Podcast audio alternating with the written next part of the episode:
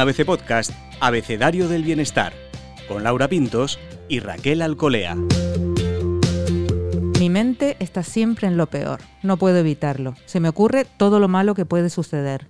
Le doy vueltas a las posibilidades y a sus consecuencias sin parar. Sí, me gustaría ser positiva, pero normalmente las cosas no son así. Yo no tengo la suerte de otras personas. A mí siempre me pasa todo lo malo.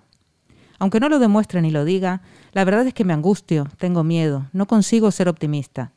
Además, si me preparo para lo peor, menos sufriré, estaré lista para lo que sea. Y si en todo caso pasa lo mejor, bueno, la sorpresa hará que sea aún más bonito. Soy más bien realista, ¿no? ¿Te ha pasado? ¿Te sientes identificada? Soy Laura Pintos y en este episodio del podcast Abecedario del Bienestar, Raquel Alcolea y yo intentaremos descubrir cómo pensar en positivo, cómo controlar a ese diablillo que anticipa desgracias y fracasos y que se prepara continuamente para el desastre. Lo haremos con la ayuda del psicólogo Tomás Navarro, quien acaba de publicar un libro maravilloso, Piensa Bonito. Bienvenido, Tomás. Eh, muchas gracias por la invitación. Encantadas de tenerte aquí. Raquel y yo pensábamos, este libro con un titular tan positivo, tan Mm. bonito como, como, como su nombre, Piensa Bonito. Sin embargo, nace de un momento dramático de tu vida, de esos que en un segundo te lo pueden cambiar todo. Sí. ¿Cómo sacar algo bueno de algo tan malo?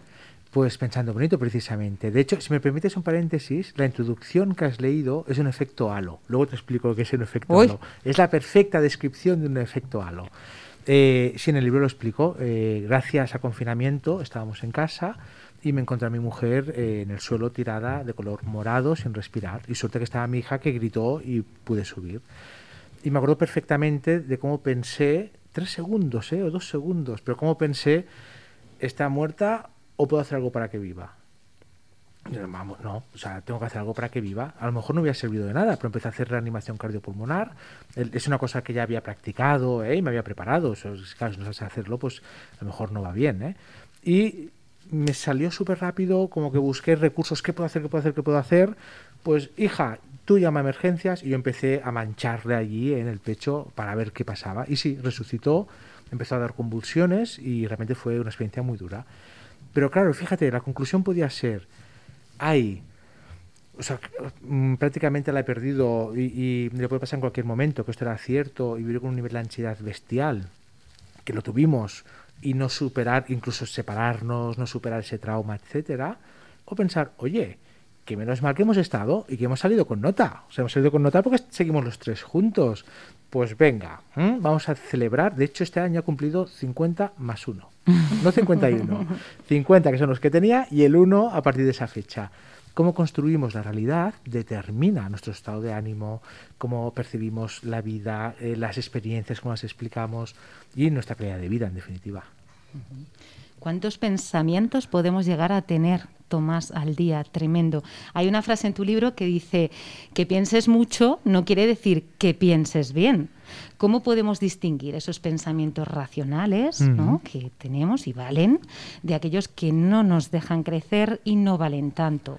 Sí, mira, yo eh, conozco a gente muy inteligente, pero que no tiene una vida bonita. Y piensa mucho y tiene mucha actividad, pero esa actividad es como si tienes un coche muy bueno, muy potente, con el volante completamente girado y dando vueltas en círculo, ¿sí?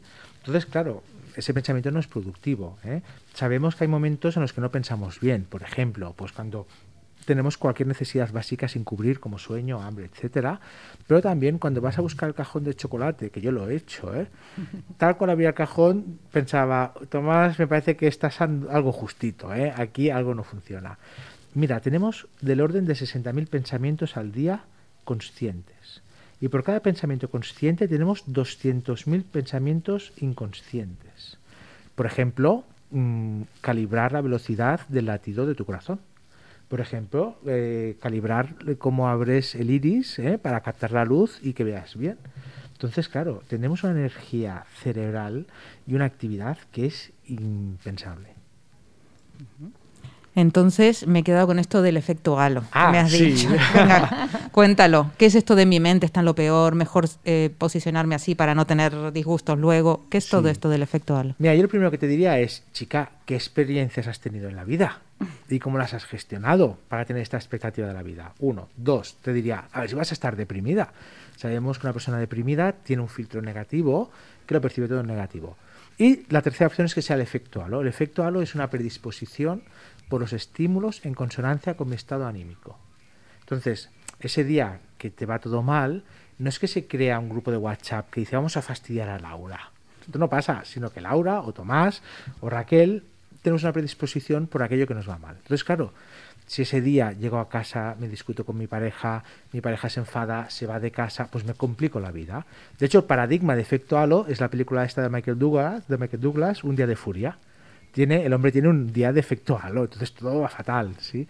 Y es muy habitual. De hecho, describo más de un centenar de microsesgos que hacemos todos todos los días.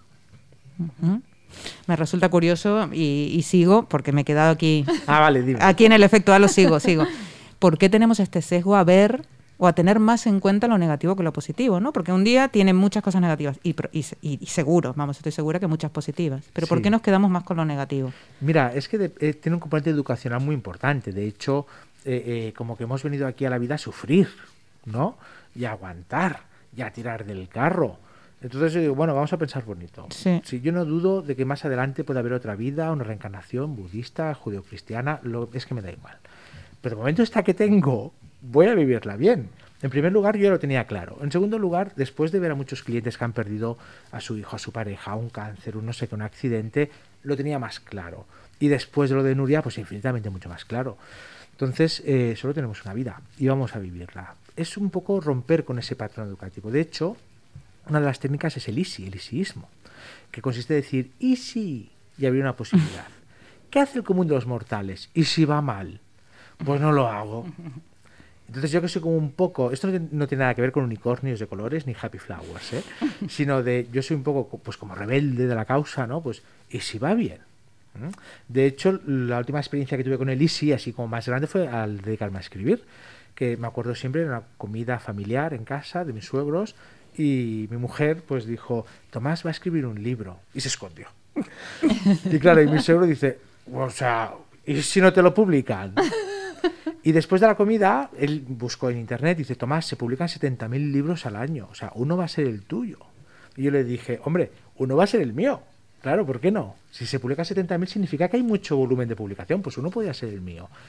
Es expandir posibilidades, es pensar bonito. Y me dirás, ¿y tú cómo has roto con eso? Pues mira, tengo la actitud de un explorador y no me gusta dar nada por sentado y me gusta ver otras opciones. Y al final también como que tengo un punto de humildad muy grande para decir, eh, mira, la mayor parte de la gente cree que piensa mejor que la mayor parte de la gente. O sea, con lo bien que pienso yo. Y hay otro fenómeno que es la profecía autocumplida. ¿sí? Si yo pienso que va a venir mal la entrevista que vamos a hacer, cosa que no, o sea, es imposible porque ya nos conocemos, ¿no? Pues pues ya vengo aquí, mis respuestas son monosílabas, sí, no, esto me vas a preguntar, claro, y claro, va a ir mal, y yo mismo lo he provocado, por ese efecto de experto, ¿no? Yo siempre he sido explorador, ¿sí? Y él, a ver qué pasa. Cuando nos fuimos a vivir al Pirineo, pues mi sobrina me dijo, ¿y con la niña? Le dije, bueno, yo creo que hay niñas en el Pirineo y habrá colegios y todo, ¿no? ¡Oh, eres muy guasón! Entonces, ese punto, esa chispa de, bueno, vamos a ver, sin dramas, sin tragedias, y si va mal, pues ya rectificaremos creo que es muy importante. Yo con Tomás me río un montón y me pregunto muchas veces si el sentido del humor tiene ahí parte de truquito para llegar a pensar bonito, porque eso lo tendríamos que decir. ¿En qué medida funciona para pensar bonito ese sentido del humor que, que a veces nos, nos pinchas y te caracteriza, ¿no? Mira, yo creo que es básico porque el sentido del humor te da perspectiva. Y del primero que me río soy de mí mismo. Ahora me han hecho muchas fotos ¿eh? con las promociones y tal. Y siempre mm, cuando me las enseñan digo, uy, esta cámara hace gordo. esta cámara hace calvo. ¿Sí? Y podía llevarlo con un complejo. Pues estoy perdiendo pelo, he ganado peso, oye, no pasa nada. ¿eh? Pues todo tiene solución. Yendo a Turquía o aceptándolo, ¿eh? o yendo al gimnasio o limitando la dieta. Pero el sentido del humor y empezar por reírme de mí mismo es lo que me da esa perspectiva para ver otros puntos de vista. Claro, yo trabajo con tragedias, trabajo con dramas, trabajo con miserias. Y te puedo decir que no es tan trágico lo que nos pasa. Que a veces, ¿quién ha cogido mi boli de mi mesa? Y montamos un drama en la redacción. ¿Quién tiene mi boli? Que tenía el nombre puesto. O sea, chica, que es que es un boli, que te vas a cajón los bolis y pides otro y lo coges y ya está. ¿Sí? Que montamos una serie de dramas, hiperreaccionamos por unos elementos que cuando tienes perspectiva dices, pues mira, me acaban de diagnosticar un cáncer, qué tontería lo del boli, ¿no? Pero no hace falta llegar ahí. Y el humor es básico, para todo, siempre, en cualquier momento. Totalmente de acuerdo. En tu libro identificas ocho errores de pensamiento comunes, o los más comunes, que es lo que, es lo que nos, son los que nos impide, mejor dicho, pensar bonito. Sí. ¿Cómo has llegado a estos ocho? Porque claro, eh, yo digo, ¿qué trabajo ha hecho? ¿no? Pues después de ver a tanta gente y tantas Sí. situaciones, has identificado, sin embargo, estos. Eh, sí, yo creo que son los ocho más habituales. Ujú. Y el otro día me preguntaron, ¿habrá segunda parte del libro con más? Eh, hay más, pero yo creo que estos son los más importantes. ¿eh? Ahora, perdón, ahora como me acaba de venir un recuerdo a la mente, eh, a lo que me ha dicho antes Raquel. Un día me dijeron que era el arguiñano de la psicología. ¿Cuándo? Y digo, por lo artesano, y dice, no, por los chistes. Con lo cual, no sé cómo encajarlo. no sé cómo Bien, encajarlo. bien, bien, bien, bien. Eh, sí, son los ocho más habituales y que podemos encontrar. Y de hecho, mucha gente que ha empezado ya me dice, pero es que los tengo todos, ¿es grave? No, es que es Bueno. algo que te induce la vida, ¿no? Y de estos ocho, ¿cuál es el, vamos a contar aquí en el podcast, el más duro, ¿no? El, el que dirías, bueno, pues empezamos por aquí. Mira, yo creo que la autoestima es muy importante, porque varias veces al día necesitamos ejercer nuestros derechos, marcar límites, hacer peticiones, eh, el momento de la verdad, el solo que digo yo, ¿no? Exponerte a una situación, a una reunión, a un podcast, a un artículo, ¿eh? a, un proyecto. Y si tú crees que no eres competente, pues claro, no lo vas a hacer bien. Pero fíjate que hasta la persona con una autoestima más sólida del mundo, siempre hay alguna situación o alguna persona que te puede hacer bloquear. Y luego hay gente que tiene autoestima baja como rasgo siempre en todas las situaciones. Claro, es un pensamiento que, por ejemplo, sabemos que te hace sentir culpable de cosas, aunque tú no tengas la culpa. Entonces, yo soy una persona con un poco de descaro y lo veo, pues te, cargaré culpas. Y tú estás ahí cargando con culpas que no son tuyas. Te hace creer que tus éxitos se deben a la suerte. Imagínate, tengo baja autoestima y me dice Raquel y Laura, ah, el libro está muy bien. Y diré, bueno, he tenido suerte, no sé cómo ha salido. Pero, coño, o sea, lo he trabajado mucho, ¿sí? Eh, que perpetúa la inseguridad. Entonces, no me expongo a aquello que me da miedo, por lo tanto, no puedo comprobar que lo puedo hacer. Y la autoestima es algo que te va recluyendo, recluyendo recluyendo, y en el día a día lo necesitamos mucho, mucho para marcar límites simplemente, ¿eh? para pedir cosas, con los niños también. ¿Cuántos padres he visto que el niño le trata y dice, pues anda que me has traído agua? Y dices, pero bueno, pues o sea, este niño de cinco años, ¿cómo le hablas a su padre? ¿no? Entonces, claro, pues si a ti no te resulta extraño, porque tú te hablas así, pues eso no te resulta extraño y es lo más normal. Si me pides escoger uno, la autoestima. Ujú.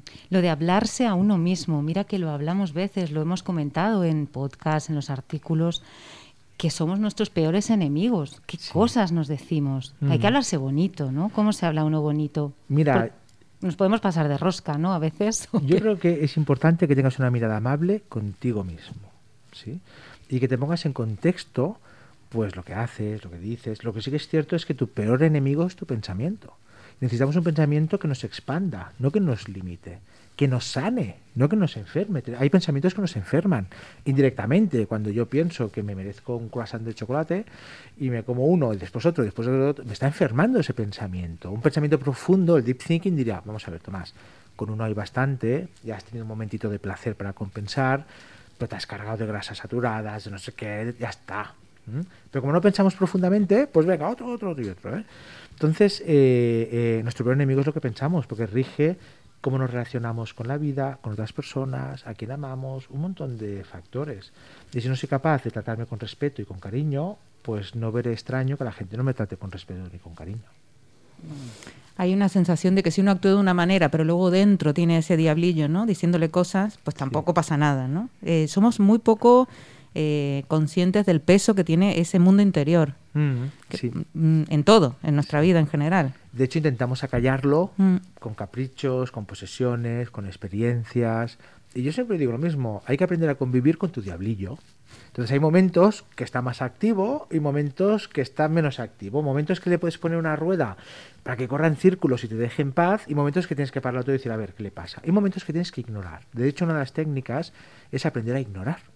¿Sí? Si yo cuando venía para aquí, pues de repente el diablillo me aparece y me dice, uy, pues Raquel, Laura, vas a ver tú, dos personas en un podcast con lo que saben de bienestar, que están súper al día, claro, a ver, diablillo, o sea, para, vamos a dejarlo aquí, ¿sí? ¿Y cómo lo hago? Pues yendo a la realidad. Pues son dos personas encantadoras, súper buenas profesionales, son súper empáticas y me han llamado a mí. O sea, quiere decir que les interesa y tengo algo que explicar. Pues lo saben ellas mejor que yo. Pues vamos para allá, ¿no? Has hecho ese cambio y ha sido un proceso de racionalización. Yo tengo un recurso que le llamo la lista de logros, que lo explico en el libro también, ¿eh? que es cuando hay situaciones de baja autoestima, yo tengo una lista de logros y me la miro. Eh, ¿De dónde surgió esta idea? Pues mira, eh, en la gala de los Premio Planeta. Entonces tú imagínate allí cuánta gente hay famosa, conocida, para un escritor, escritores que se te cae ¿no? Y dices, ay, estoy con tal. Y claro, nos sentamos en la mesa y alguien preguntó, ¿y tú quién eres? Y claro, yo me hice pequeñito y dije, bueno, pues Tomás. Y eres de la editorial, porque a veces van editores. No, no, soy psicólogo y escribo. Ah, pero escribes de psicología. Sí, sí, vale. Y se levantó mi editora, se puso en pie y dice, no, no, no, no, no. Tomás es el primer psicólogo que ha traducido toda su obra a diferentes idiomas. Publica en Rusia, publica en China, tenemos un contrato para Lituania, yo que sé, un montón de cosas. Y yo, digo, hombre, visto así, la cosa cambia. Y entonces cuando llegué al hotel, lo apunté todo. Llegué como a las 4 de la mañana y apuntando, y me lo guardé. Entonces hay momentos donde te sientes pequeño, ¿sí? Y esa lista de logros es como un faro, te calibra, ¿no? ¿Dónde es el camino? Ahí está el faro, ¿no? Soy pequeño. Bueno, no, o sea, tengo mis logros. El problema es que a veces, claro, tú me preguntas, Tomás, mm, ¿te cuesta escribir un libro? No. De hecho, publico uno al año mm, porque no me deja mi editora, si no publicaría dos al año. O sea, no me cuesta. Es que me gusta escribir, me lo paso bien. Entonces, claro, para mí no es un logro, porque no me cuesta esfuerzo. Pero que no nos cueste esfuerzo no significa que no pueda ser extraordinario. Hablas también de las trampas de la mente. ¿Y Mm. cómo identificamos esas trampas? Mira, yo te diría que de saque pienses que siempre tienes trampa. Siempre. Y utilices el easy. Mm. ¿eh? Easy tengo una trampa, o sea, de saque tengo una trampa, siempre. ¿eh? Ay, tengo un podcast con Raquel y con Laura, no sé si estaré a la altura. Como Tomás, ¿eh? tiene programado aquí que siempre es una trampa, voy al easy. ¿Y si no es eso? ¿Y si no estoy construyendo bien la realidad? ¿Y si me está engañando mi mente? Y ya pasó. Entonces, siempre pensemos que nos estamos equivocando para buscar una alternativa. Pero Tomás, yo me pregunto cuando leo esto y cuando leía tu libro, la mente debería ser una aliada. ¿Qué nos ha pasado? ¿Qué le ha pasado al ser humano que esta mente se ha convertido en esta que nos pone, eh, que nos construye esta visión de la realidad? Mm. Tú piensas que la mente tiene sus objetivos, que es mantenerte con vida y economizar energía. Ya está. Y nosotros, pues, eh, siempre andamos buscando un poco el límite, ¿no? De, pues venga, va, mm, si no buscamos el límite, seguiríamos cazando y pintando en las cuevas lo que hemos cazado, ya está. Pero ese buscar el límite, claro, la mente te dice, oye, sí, pero es que no me pongas en peligro. No me expongas en un podcast que para escuchar toda España y parte de Latinoamérica, ¿sí? Y tenemos que luchar contra eso. Entonces, ella tiene sus intereses y nosotros somos capaces de buscar intereses nuevos, que no siempre están en consonancia. Mi mente me dice, ayer me decía Tomás, vete a dormir. Y mm, claro, pues, es que me queda una entrevista a las 10 de la noche en un programa de radio nocturno, no me puedo ir a dormir. Pero mi mente, pues a dormir, que llevas un día hoy muy cansado, ¿sí? Entonces nuestros objetivos no siempre van con los de nuestra mente, que es mantenernos vivos y economizar energía. Que no felices. No, no, no le importa que seamos felices. Claro, ese es el punto, ¿no? No, no, no. De hecho, mucha gente asocia felicidad a excitación. La mente busca la calma. Y la sensación, si buscáis en el recuerdo, cuando habéis sido realmente felices, está más cercano a la calma que a la excitación. Pues en una piscina de desbordado infinito, viendo el mar, con un cóctel en la mano, y dices, hoy estoy bastante feliz. Claro, tú no dices, he sido feliz en una tirolina a 100 kilómetros por hora cayendo por una montaña. No, ahí no he sido feliz, ¿sí? Entonces, eh, claro, nuestra mente quiere calma y te hace sentir bien cuando tienes la calma. Por eso mucha gente, cuando está nerviosa o está deprimida, me voy a dormir. Me voy a dormir, que se me pase el agobio. Y es un buen recurso. Pero claro, si te cogen la redacción, pues es más complicado el tema. Es más difícil o más fácil, bueno, es casi más fácil, porque hemos hablado de pensamientos. Pensar en negativo parece como que vienen más a menudo, ¿no? No sé, o eso igual yo estoy poniendo como mi experiencia, pero te vienen enseguida antes los negativos que los positivos, los pensamientos. Ay, te veo negativa, ¿eh, Raquel? Ay, no sé, Ay, Raquel. igual, me igual me lo tengo que ¿eh? releer, piensa bonito. No, es una tendencia educativa. Vale. Sí, Sí, sí. Y de hecho, como nuestra mente, aparte de la tendencia educativa, que ha nacido de algún lado, ha nacido de procesar normalmente de la mente. Entonces, como nuestra mente no quiere asumir peligros, te focaliza la atención en todo aquello que puede ser peligroso, que es negativo. ¿sí? Entonces, para mí escribir un libro es peligroso, porque tengo que mm, dedicar un tiempo, no sé si se publicará, buscar, etcétera. Mi mente me dice, no, no, no, o sea, ¿cómo te lo van a publicar, Tomás? Entonces, una vez yo me hago una imagen mental, eso rige mi vida, y luego me justifico, ¿sí? Mejor que no lo haya hecho. Hay muchos libros, no tengo ningún apellido, no conozco a nadie en ninguna editorial. ¿Cómo se me había ocurrido escribir un libro a mí que es que, que, que vamos, que no he estudiado literatura, que he estudiado psicología? Pero Tomás, te encontrarás con gente, porque nos sucede, que te dice, eso no es ser negativo, es ser realista. Esto es ser negativo. Sí. De hecho, fíjate, yo siempre digo lo mismo, ¿eh? eh, eh en el ISI, ¿sí?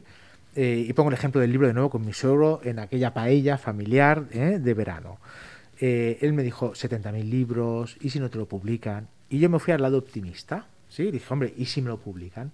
que son las dos posiciones que solemos tomar. Y entonces, de repente, me moví al término medio, que es el pensamiento constructivo y bonito, que es, bueno, acepto que es muy difícil, que es una oportunidad, pero cuantas más cosas haga que incidan positivamente en incrementar la probabilidad de ocurrencia de aquello que deseo, más fácil será que ocurra.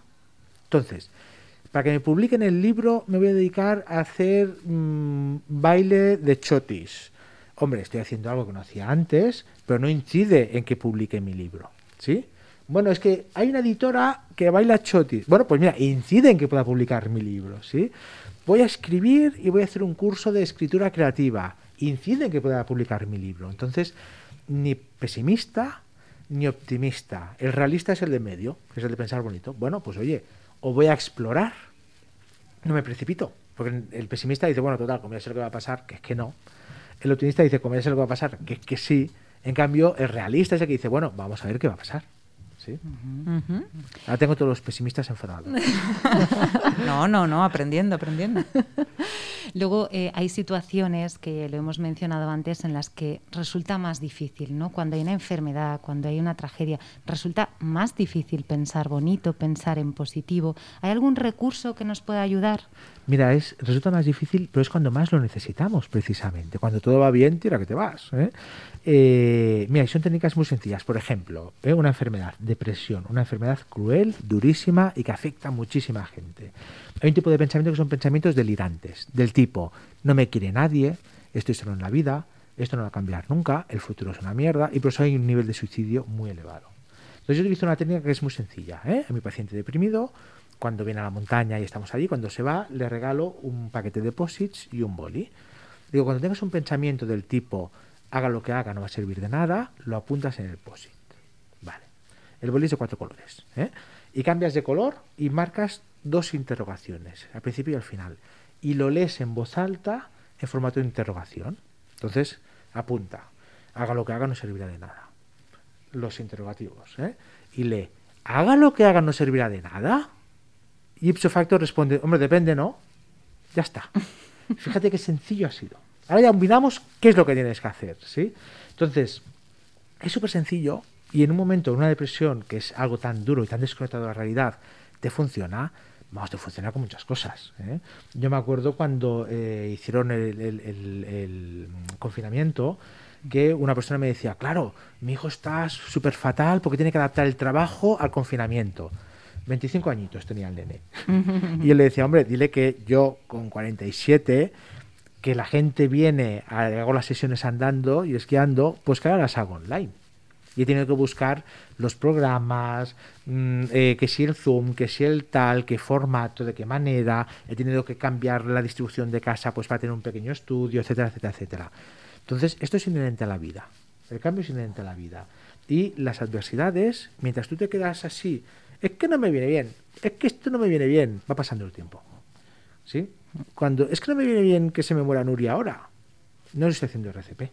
Entonces, precisamente en los momentos críticos es donde hay que pensar bonito para buscar nuevas posibilidades. Vaya rollos he metido. No, no, no. Mm, eh, es un poco duro, pero es más fácil instalarse en la culpa y en la desgracia que buscar soluciones. Claro, fíjate, cerebro cómodo. Culpa, no tengo que hacer nada desgracia, no tengo que hacer nada, incluso está bien visto, pobrecita Laura, fíjate lo que sufre, tiene el cielo ganado. ¿Sí? Y hay- además en nuestra cultura, ¿eh? Claro, mira, toma, pues habrá tenido suerte. ¿Qué suerte ha tenido el cabrón? Fíjate, ¿sí? ¿A quién, a quién habrá conocido? Pero claro, a mí me requiere más esfuerzo escribir un libro, aunque me guste escribir, ¿eh? escribir un libro, estructurarme, eh, eh, revisarlo, que no hayan fallos, y documentarme, me requiere más esfuerzo que estar así, pobrecito de mí. Si alguien quisiera pedirme un libro, yo hace años que nadie me pide nada. Bueno, vosotras lo sabéis, ¿eh? que soy aquí. Raquel, Raquel, he pensado que podía hacer esto. Laura, Laura, que a lo mejor podríamos. Esto iría muy bien. De hecho, tenemos una sorpresita. Tenemos ya la podemos sorpresita. contar, ¿no, Raquel? Sí, Cuéntalo. Por favor, por favor. sí. Bueno, Tomás es que muy pronto en ABC Bienestar nos va a contar despiezado mm, algunos de los consejos que aparecen en Piensa Bonito, en forma muy práctica, muy sencilla, muy divulgativa y linda, como escribe él, que escribe bonito también. Así que bueno, esperamos muy pronto. poder- tienen que estar ahí atentos, ¿eh, Laura? Sí, a sí, ABC. Bienestar todos Sí. los días.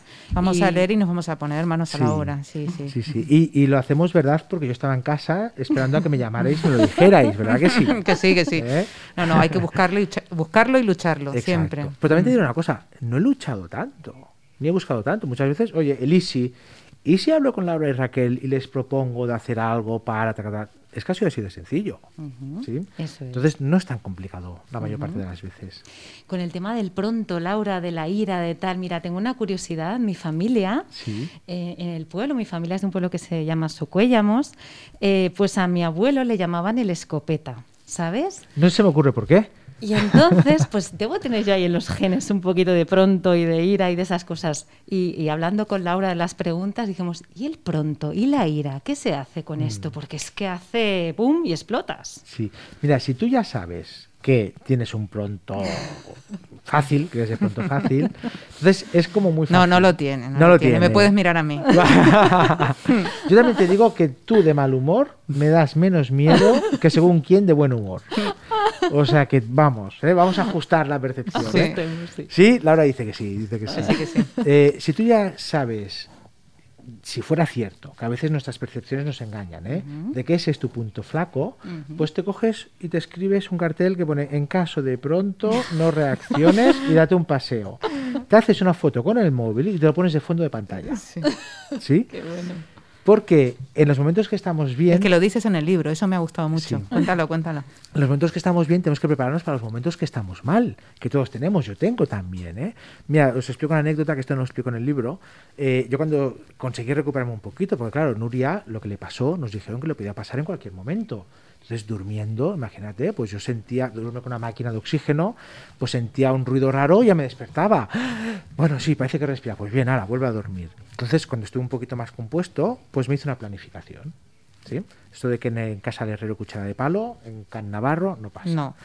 Total, que en esa planificación pues había una agenda muy estricta y varios días a la semana a las 7 tenía cita con Eduardo Mendoza, que era uno de sus libros, ¿eh? Ujú. que cualquiera que ve la agenda dice, hombre, pues Uy. Eduardo, está con Eduardo. No, era leyendo sus libros.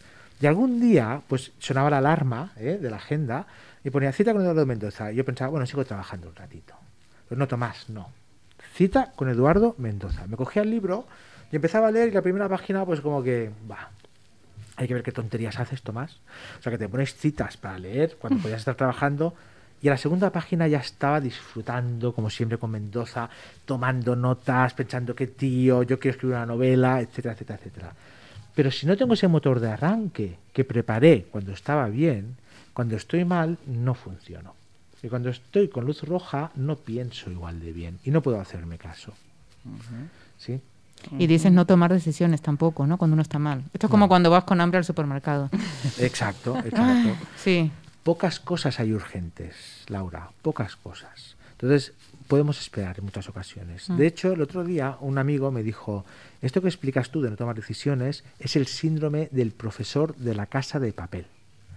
Y me dejó cao porque no he visto La Casa de Papel. Sé que es una serie, pero no la he visto. Digo, explícame. Dice, es un señor que lo tiene todo preparado de antes. Digo, esto es el pensamiento algorítmico. El pensamiento algorítmico es cuando tú prevés qué puede ocurrir y haces un algoritmo. ¿Eh? Eh, Si llueve, cojo paraguas, pero si no llueve mucho, mm, cojo chubasquero. Si llueve muchísimo, cojo taxi. ¿no? Entonces, llueve. ¡Ah! ¿Qué hago? Miro mi pensamiento algorítmico. Mucho taxi. ¿sí? Entonces, ese pensamiento algorítmico hay que prepararlo cuando estás bien. Pero cuando estás mal, no tomas ninguna decisión a no ser que no sea estrictamente necesario. Pero yo me he encontrado estando mal, teniendo que tomar una decisión y decir, mira, ¿sabes qué? Me lo pienso, mañana hablamos. ¿Puedes esperar a mañana? Eso te iba a preguntar. Puede ser un recurso que a veces da mucho corte. Yo Sí. he aprendido a hacerlo de, ahora no te respondo, me pienso Sí. la respuesta y vengo después, ¿no? Sí, y de hecho, mira, Laura. Parece un poco tonto a veces, pero bueno, Mm. mm, funciona. Sí, ma- madre mía, si funciona. Mm. De hecho, yo tengo una máxima que es cuando alguien me está apretando para decidir algo, es porque suele ser bueno para él y malo para mí. Y siempre pido tiempo. Porque aunque esté bien, se me está escapando algo. La presión para tomar decisiones suele ser bueno para el que aprieta. No Ay, para qué bueno eso. Tomás. Pues esto al móvil también. Me lo. Hemos tomado nota también del deep thinking, Sí. que sería interesante hacer un apuntito para que nos expliques qué es y cómo nos Sí. ayuda. Es pensamiento profundo y, claro, pensamiento profundo, todo requiere de un proceso. ¿eh? Nosotros funcionamos con imágenes mentales. Entonces, esa imagen mental de normal, eh, un 1% es la realidad y el resto es la imagen. ¿Qué quiere decir? Pues que yo ahora mismo estoy aquí, ¿no? O imagínate que llego andando y os veo aquí en el estudio con alguien. Pues pienso, ah, un podcast. Sí, bueno, vamos a mirarlo bien. ¿sí? Es un podcast en un estudio que es precioso, hay tres personas, tacatá, tacatá, y analizas bien.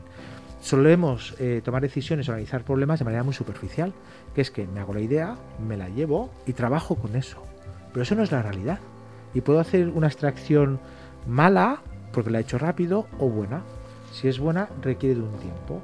Por un lado, otro ejemplo muy concreto. Yo tengo en mi casa un pequeño jardín y tengo un, un huerto con tomates. Y los tomates de mi huerto están buenísimos. Una vez se acaban los tomates, que estos son dos meses al año como mucho allí en el Pirineo, pues no como ningún tomate igual. ¿Por qué? Porque están verdes.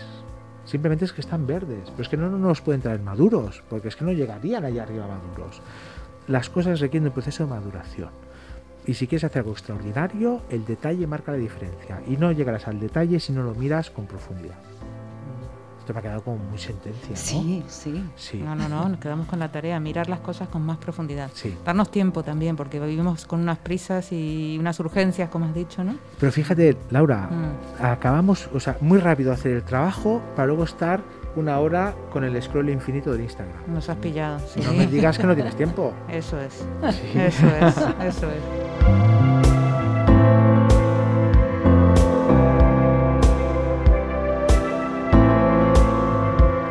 Laura, yo creo que podemos hacer un repasito de algunas de las cosas que, que nos ha contado Tomás. Venga, Raquel, Eh, adelante. Muchas gracias, Tomás, por tu ayuda. A vosotras. ¿Con qué Pues- nos quedamos? Cómo construimos la realidad determina nuestro estado de ánimo, así que solo hay una vida.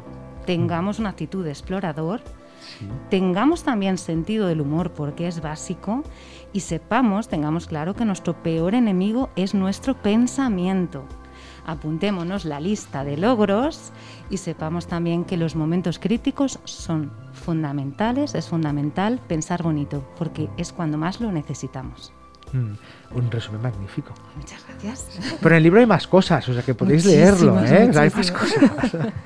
Muchas gracias, Tomás. Eh, muchas gracias por la invitación. Siempre es un placer estar en ABC. Lo mismo te decimos. Y con ganas ya de esta sorpresita que hemos apuntado. A por ello. Y hasta la próxima, bienestarios.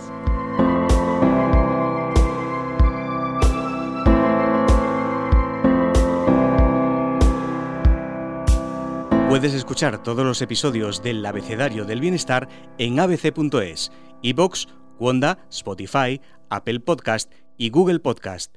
Y no te olvides de seguirnos en las redes sociales. ABC-Bienestar.